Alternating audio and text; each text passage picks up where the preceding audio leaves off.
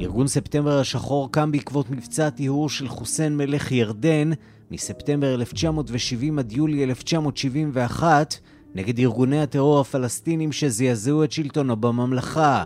במלחמת האזרחים הירדנית שבשיאה הצטרפה גם סוריה לצד הפלסטיני ופלשה לירדן, הרג השלטון הירדני כשלושת אלפים פלסטינים. העימות נגמר בתבוסה פלסטינית. יאסר ערפאת מחליט להקים ארגון שינקום את מותם של השהידים. תחילה מתמקד הארגון בפעולות נגד הירדנים, אך עם האוכל בא התיאבון, והארגון מחליט להוציא פיגועי ראווה נגד ישראל. ב-8 במאי 72 הוא חוטף מטוס של חברת התעופה הבלגית סבנה, שהיה בדרכו ללוד. כוח של סיירת מטכ"ל מצליח לסכל את החוטפים ולשחרר את כל החטופים. בספטמבר השחור מחליטים על פיגוע מרשים אף יותר, לא כזה שיביא מצלמות לזירת ההתרחשות, אלא כזה שיתרחש בזירה שבה כל המצלמות ממילא פרוסות. רצח הספורטאים במינכן. ישראל משגרת למינכן משלחת צנועה בלי הרבה ציפיות להישגים אולימפיים, אבל האווירה בכל זאת מיוחדת. 27 שנים בלבד חלפו מאז שחרור מחנה ההשמדה אושוויץ, המספרים עדיין חרוטים על אין ספור ידיים ישראליות צעירות, ובכל זאת הכל מדברים על גרמניה החדשה.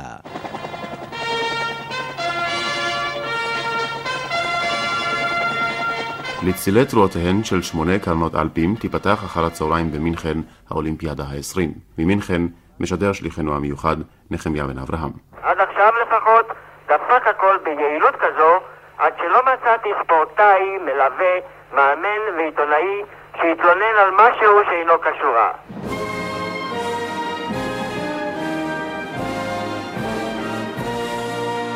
במינכן ניסתה גרמניה המערבית להציג את פניה האחרות, שונות כל כך מאלה שהראתה לעולם באולימפיאדת ברלין של היטלר בשנת 36. גרמניה היום מדינה עשירה, מתקדמת, שוחרת שלום, לכאורה חפה מטעויות. ישראל! ב-26 באוגוסט צועדת משלחת ישראלית גאה באולימפיה פארק שבמינכן. במשך עשרה ימים העולם נהנה מאווירת אחווה אולימפית ומספורט איכותי. בחמישה בספטמבר, בארבע וחצי לפנות בוקר, הכל משתנה. כאן מינכן. 36 שנה עברו מאז נשפך כאן דם יהודי, דם ששת המיליונים. אדמת גרמניה רבתה הבוקר את דמם של אחד או שניים ישראלים מן המשלחת שבאה לאולימפיאדה. הנסיבות שונות, אבל האחריות, האחריות מוטלת על אותו עם ממש. שמונה מחבלים מגיעים לבניין שבו השתכנה המשלחת הישראלית, הם שולפים את כלי הנשק שהוסתרו בתיקים, פותחים את דלת הכניסה בעזרת מפתחות גנובים, ונכנסים בלי לעורר חשד. משה ויינברג, מאמן ההתאבקות, מנסה להתנגד להם בכוח ונורה בלחיו. יוסף גוטפרוינד, שופט ההיאבקות, מבחין במחבלים ומנסה למנוע מהם לפתוח את דלת הכניסה לדירה מספר אחת. שותפו לדירה של גוטפרוינד, מאמן הרמת המשקולות טוביה סוקולסקי, סיפר לדן שילון על הרגע ששינה את חייו. בשעה ארבע וחצי בבוקר שמעתי צעקה של גוטפרוינד יוסף, חבר'ה, תברחו. מיד uh, באה במחשבתי שזוהי התקפה של ערבים. וכאן אה, אני באופן אינסטנטיבי אה, רצתי לכיוון החלון, ובאותה שנייה, באיזושהי אה, מהירות מסוימת, זה מהירות גדולה, תפסתי מכנסיים, וזה במקרה היו מכנסיים של יעקב שפרינגר, שאני לבוש בהם, בפיג'מה שאני כרגע לובש אותה, ככה אני נשאר, יצאתי החוצה בלי נעליים. ובזמן... אתה קפצת החוצה, קפצתי כן? קפצתי החוצה מהחלון. בזמן הקפיצה שלי, באותו שנייה שמעתי צרור של יריות. וזעקה של בן אדם. וזה נתן לי עוד יותר אה, אומץ ממש לברוח ממקום הזה. החוטפים מאלצים את משה ויינברג לקחת אותם לאחת הדירות האחרות שבהן מתגוררים ספורטאים ישראלים. במקום מתפתח קרב שנמשך דקות ארוכות, ויינברג מנסה להתנגד ונהרג. מרים המשקולות יוסף רומנו תוקף גם הוא את המחבלים, נורה נפצע קשה ונשאר לדמם למוות. בתום המתקפה הראשונית מחזיקים המחבלים בתשעה בני ערובה ישראלים, ומשא ומתן מתחיל בין המחבלים לשלטונות הגרמניים. המחבלים נמצאים כרגע עם הישראלים באזור הזה, אבל עם הפנים אל הצד השני, וכאן בערך מתנהל כרגע המשא ומתן בין הישראלים אה, לבין נציגי המשטרה ומשרד הפנים. זו אגב תמונה של רגע זה ממש, או לפני דקות אחדות, כשמתורגמנית מדברת עם אחד המחבלים שלבוש בבגדים דומים מאוד לבגדים של אנשי השירותים כאן, והמצלמה עולה קצת גבוה יותר ומראה לנו את אחד המחבלים האחרים שמאבטח מלמעלה. אגב, ישנם שם כשמונה מחבלים. זהו אחד המחבלים שמאבטח מלמעלה, והנה מחבל אחר במשא ומתן עם שר הפנים הגרמני שהגיע לשם. המשא ומתן מתנהל ממש ברגעים אלה, האולטימטום הוא לשעה חמש, האולטימטום האחרון לשעה חמש און מינכן, ואנחנו שוב רואים את המחבל שנמצא למעלה בקומה השנייה. המגורים הישראלים הם בני שני קומות, בניין 31 במגורי הספורטאים. בני ראש המשטרה של מינכן שהגיע לפני כדקות אחדות אל המגורים כדי לנהל משא ומתן. בישראל שומעים את החדשות, ראש הממשלה גולדה מאיר מורה לראש המוסד צבי זמיר, סע למינכן. כך הוא מספר בריאיון מיוחד ליצחק נוי, זכרו לברכה, לפני חמש שנים. הגעתי למינכן, ואיתי היה חבר נוסף ששמו ויקטור כהן, וניסינו להיכנס לתחום. עצרו אותנו בשער. הגרמנים לא רצו שיהיה עד למעשיהם באולימפיאדה. למזלי, היו שם שני שרים של ממשלת גרמניה, ואז הם בשפתם אמרו, חזרו והדגישו על זכותי וחובתי להיות שם. כן. נכנסתי לשטח הזה. הגרמנים מתחייבים בפני המחבלים כי ייתנו להם לעזוב את המדינה עם החטופים הישראלים. בפועל נערכת משטרת בוואריה להטיס את החוטפים והחטופים במסוק לנמל התעופה ושם להשתלט על הפלסטינים ולשחרר את הישראלים. עכשיו הגיעה השעה להוליך את הטרוריסטים ואת הספורטאים בדרכם האחרונה מן הכפר האולימפי למסוק שיוביל אותם לנמל התעופה. הכל מול עיניו של ראש המוסד צבי זמיר. ראיתי משם את הצעד הראשון לשחרור, את התהלוכה של אסירינו להליקופטרים שיובילו אותם לשדה תעופה נטוש, וממנו הם ישוחררו. לא ידעתי את פרטי התוכנית, חזינו לצעדה שלא תשכח מליבי כל חיי. ראיתי את אסירנו. את ספורטאינו, קשורים זה לזה, ידיים ורגליים, צועדים על אדמת גרמניה החדשה, במרכאות, מאובטחים על ידי החבלנים, ולצידם שוטרי בוואריה. עמד קהל של אלפי אנשים לצידי דרך האפר הזו, שעליהם הם צעדו. אלפי אנשים, לא נשמע הגה. לחזות ולראות יהודים מובלים בגרמניה המשוחררת. הגענו להליקופטרים, ואז שוב היה ניסיון למנוע ממני, מוויקטור, להיכנס להליקופטרים. נכנסנו להליקופטרים וטסנו לשדה תעופה נטוש של צבא גרמניה ממלחמת העולם השנייה. טסנו בטיסה ישירה, ואילו הספורטאים טסו בעיקוף כדי לתת לנו שהות לצאת מאזור הנחיתה של הליקופטרים ולהיכנס לבית של שדה התעופה.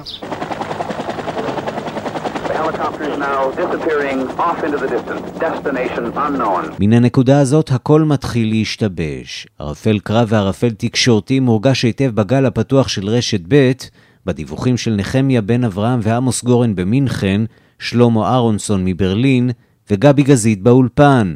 ראש המוסד צבי זמיר. אז הם רמזו לנו מהי התוכנית. הם אמורים היו להטיס את עצמם ואת האסירים כן. לארץ ערבית אחרת. אבל רק בעוד דקות מעטות נוכל לדעת אם באמת בוצעה העסקה עד סופה והאם המחבלים עם העצורים שלהם, הישראלים המריאו מכאן, כפי שנמסר כאן, לקהיר. במטוס נוכחו אנשי משטרה ותפקידם היה לאצור אותם בכוח ולא לתת להם לחזור. עמדנו בחלון, משקיפים על מסלול ההליכה שלהם לשם, והנה הם עלו למטוס, והנה הם יורדים מן המטוס וצועדים לעבר אזור החניה של ההליקופטרים. אני נדהמתי, שאלתי אותם, מה פה קורה? הלוא הם היו אמורים להיקלע על ידי המשטרה. ירד איתי ואיתי ויקטור. הלכנו בחושך, מגששים, לחפש את מפקד המשטרה. דיברתי איתו, הוא לא יודע מה קורה. הפתיחה באש החלה על ידי המשטרה, כאמור צלפים, במרכאות, צלפים, על המפקד והאיש המלווה אותו, שעה שהם חזרו מהמטוס. זאת הייתה, בזה החלה הפתיחה באש, ואנחנו היינו עדים לזה. ברגע זה מוסרים לי כי בשדה התעופה הצבאי של מינכן יורים. נשמעות משם יריות. אני אה, אנסה לברר מה קורה שם ונעמוד בקשר.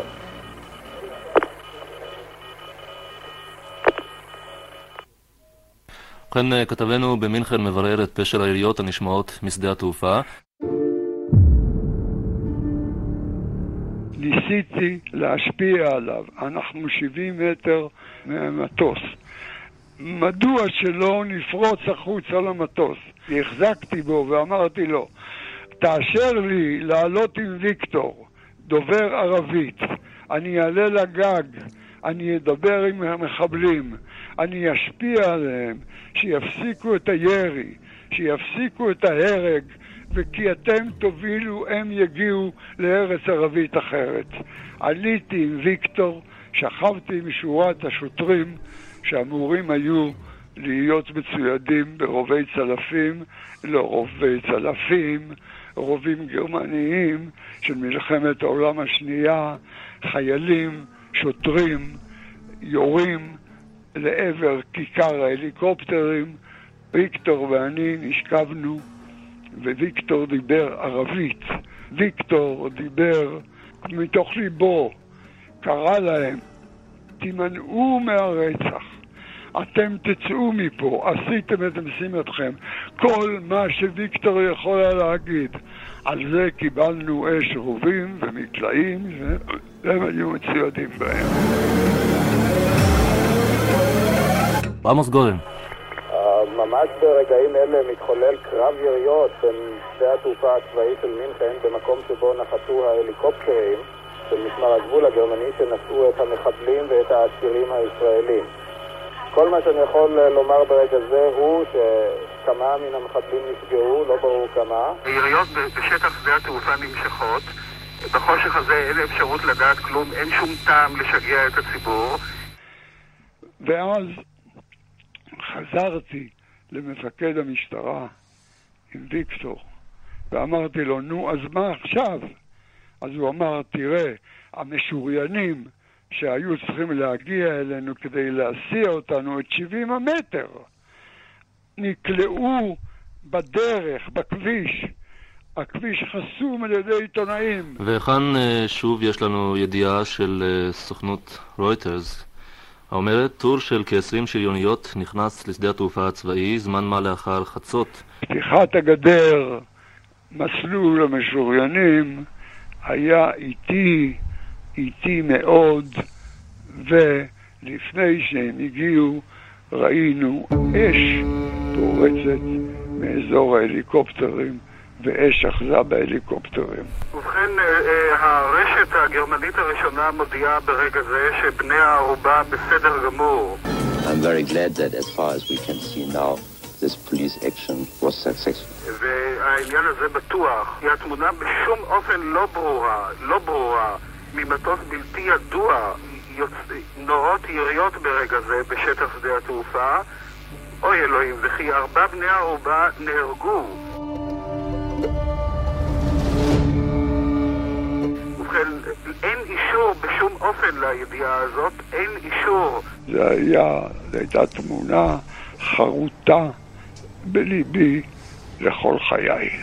פסקה האש, הם התקדמו עם ההליקופטר, עם המשוריינים, ואז יצאתי עם ויקטור לאזור ההליקופטרים.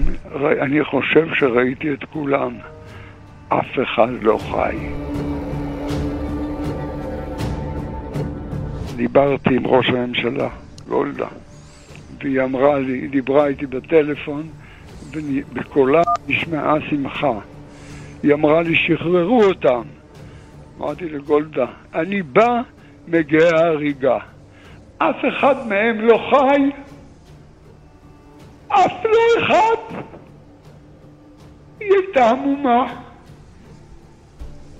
מה אתה אומר? אבל, אבל אמרו ששחררו אותם. אמרתי, גולדה, אני מבקש ממך. באתי כדי לדווח לך מה היה. שחררי אותי מלחזור על הדברים שאמרתי לך. סגרתי את הטלפון, חזרתי להליקופטר כדי לברוח מהמדינה הזאת. לא כנופיית מרצחים אנחנו, ובכל זאת, ידע כל אחד מהם, מדינת ישראל, עם ישראל, אין כוונה יותר רחוקה מליבו מאשר להניח להם להטיל את הטרור שלהם על ישראלי באשר הוא שם. ולא יהיה שקט אצלנו, ולא נסתפק רק בשברון לב, כי אם אנחנו נפעל שחיי כל אחד מאיתנו בכל פינות העולם יהיו מוגנים.